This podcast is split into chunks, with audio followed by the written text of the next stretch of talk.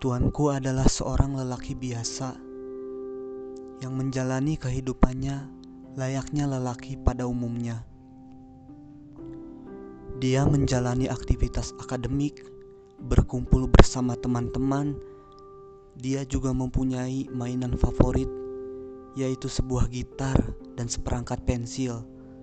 Ya, hobinya tidak lain terletak pada bidang seni yang sangat dia cintai. Dan melalui hobi inilah aku sangat merasa bahagia karena dari situlah aku selalu bisa dekat dengan tuanku ini.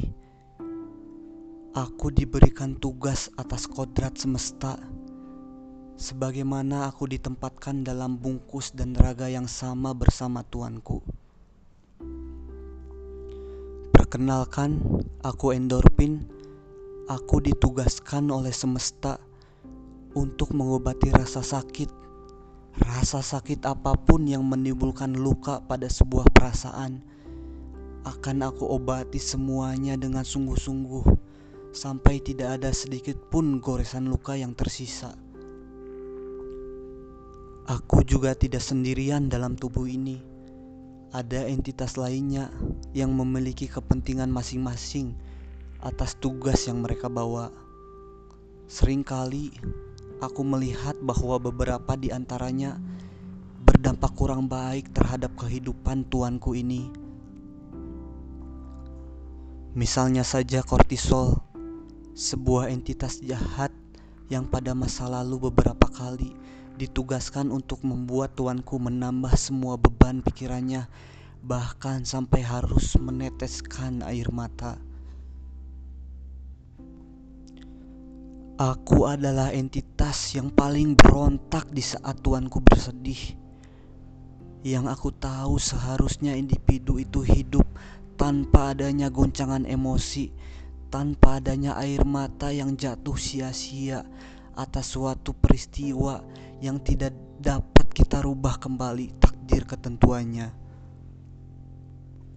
Dari sanalah aku hanya ingin terus bersama tuanku sehingga gejolak jiwanya tetap bisa stabil serta dijauhkan dari emosi-emosi negatif yang bisa kapan saja datang menghampiri sehingga tidak ada peluang bagi entitas jahat yang bisa merusak kebahagiaan tuanku ini.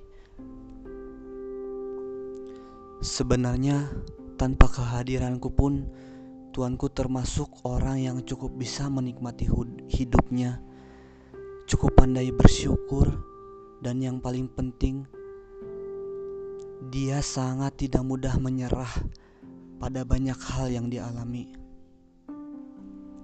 Pada masa-masa saat ini, belum pernah ada masalah sebesar apa pun yang bisa mendorongnya sehingga membuat tuanku ini berbalik mundur lalu menyerah. Namun, semua itu bukan berarti selama ini dia adalah sosok individu yang tanpa celah sama sekali. Pada suatu waktu juga tuanku bisa terpuruk bahkan menangis menjerit di dalam jiwa seperti layaknya kodrat manusia dalam menjalani kehidupannya.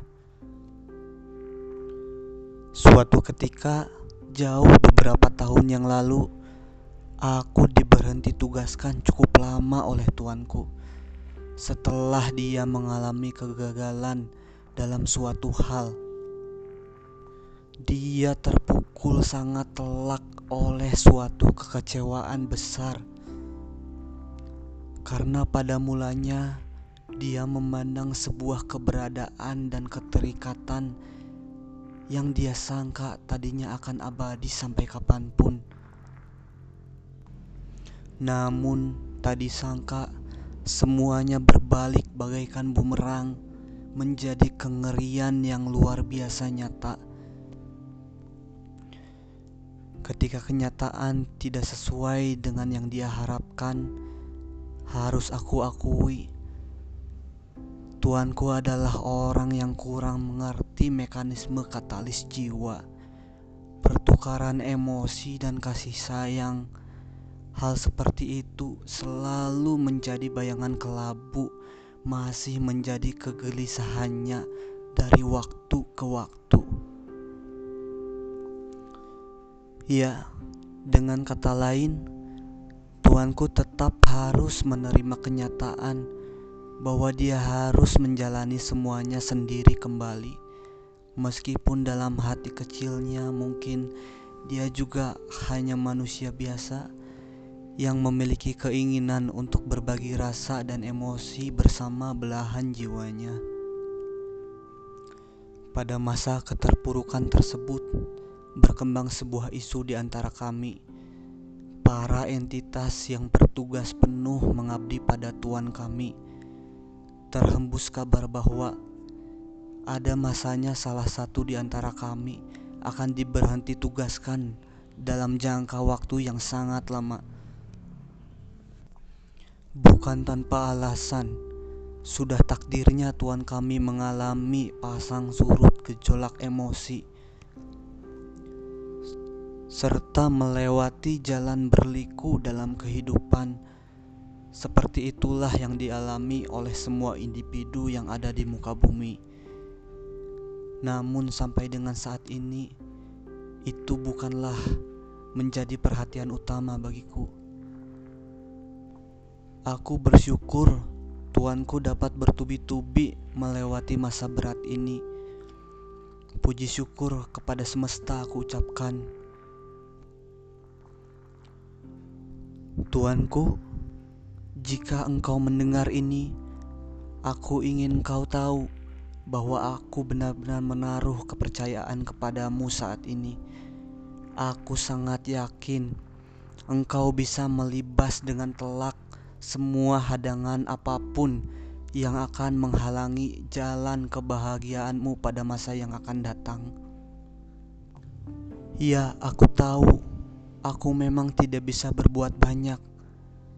Tapi tuanku, ketahuilah dengan pasti engkau bebas memanggilku kapan saja. Aku akan datang dengan senang hati.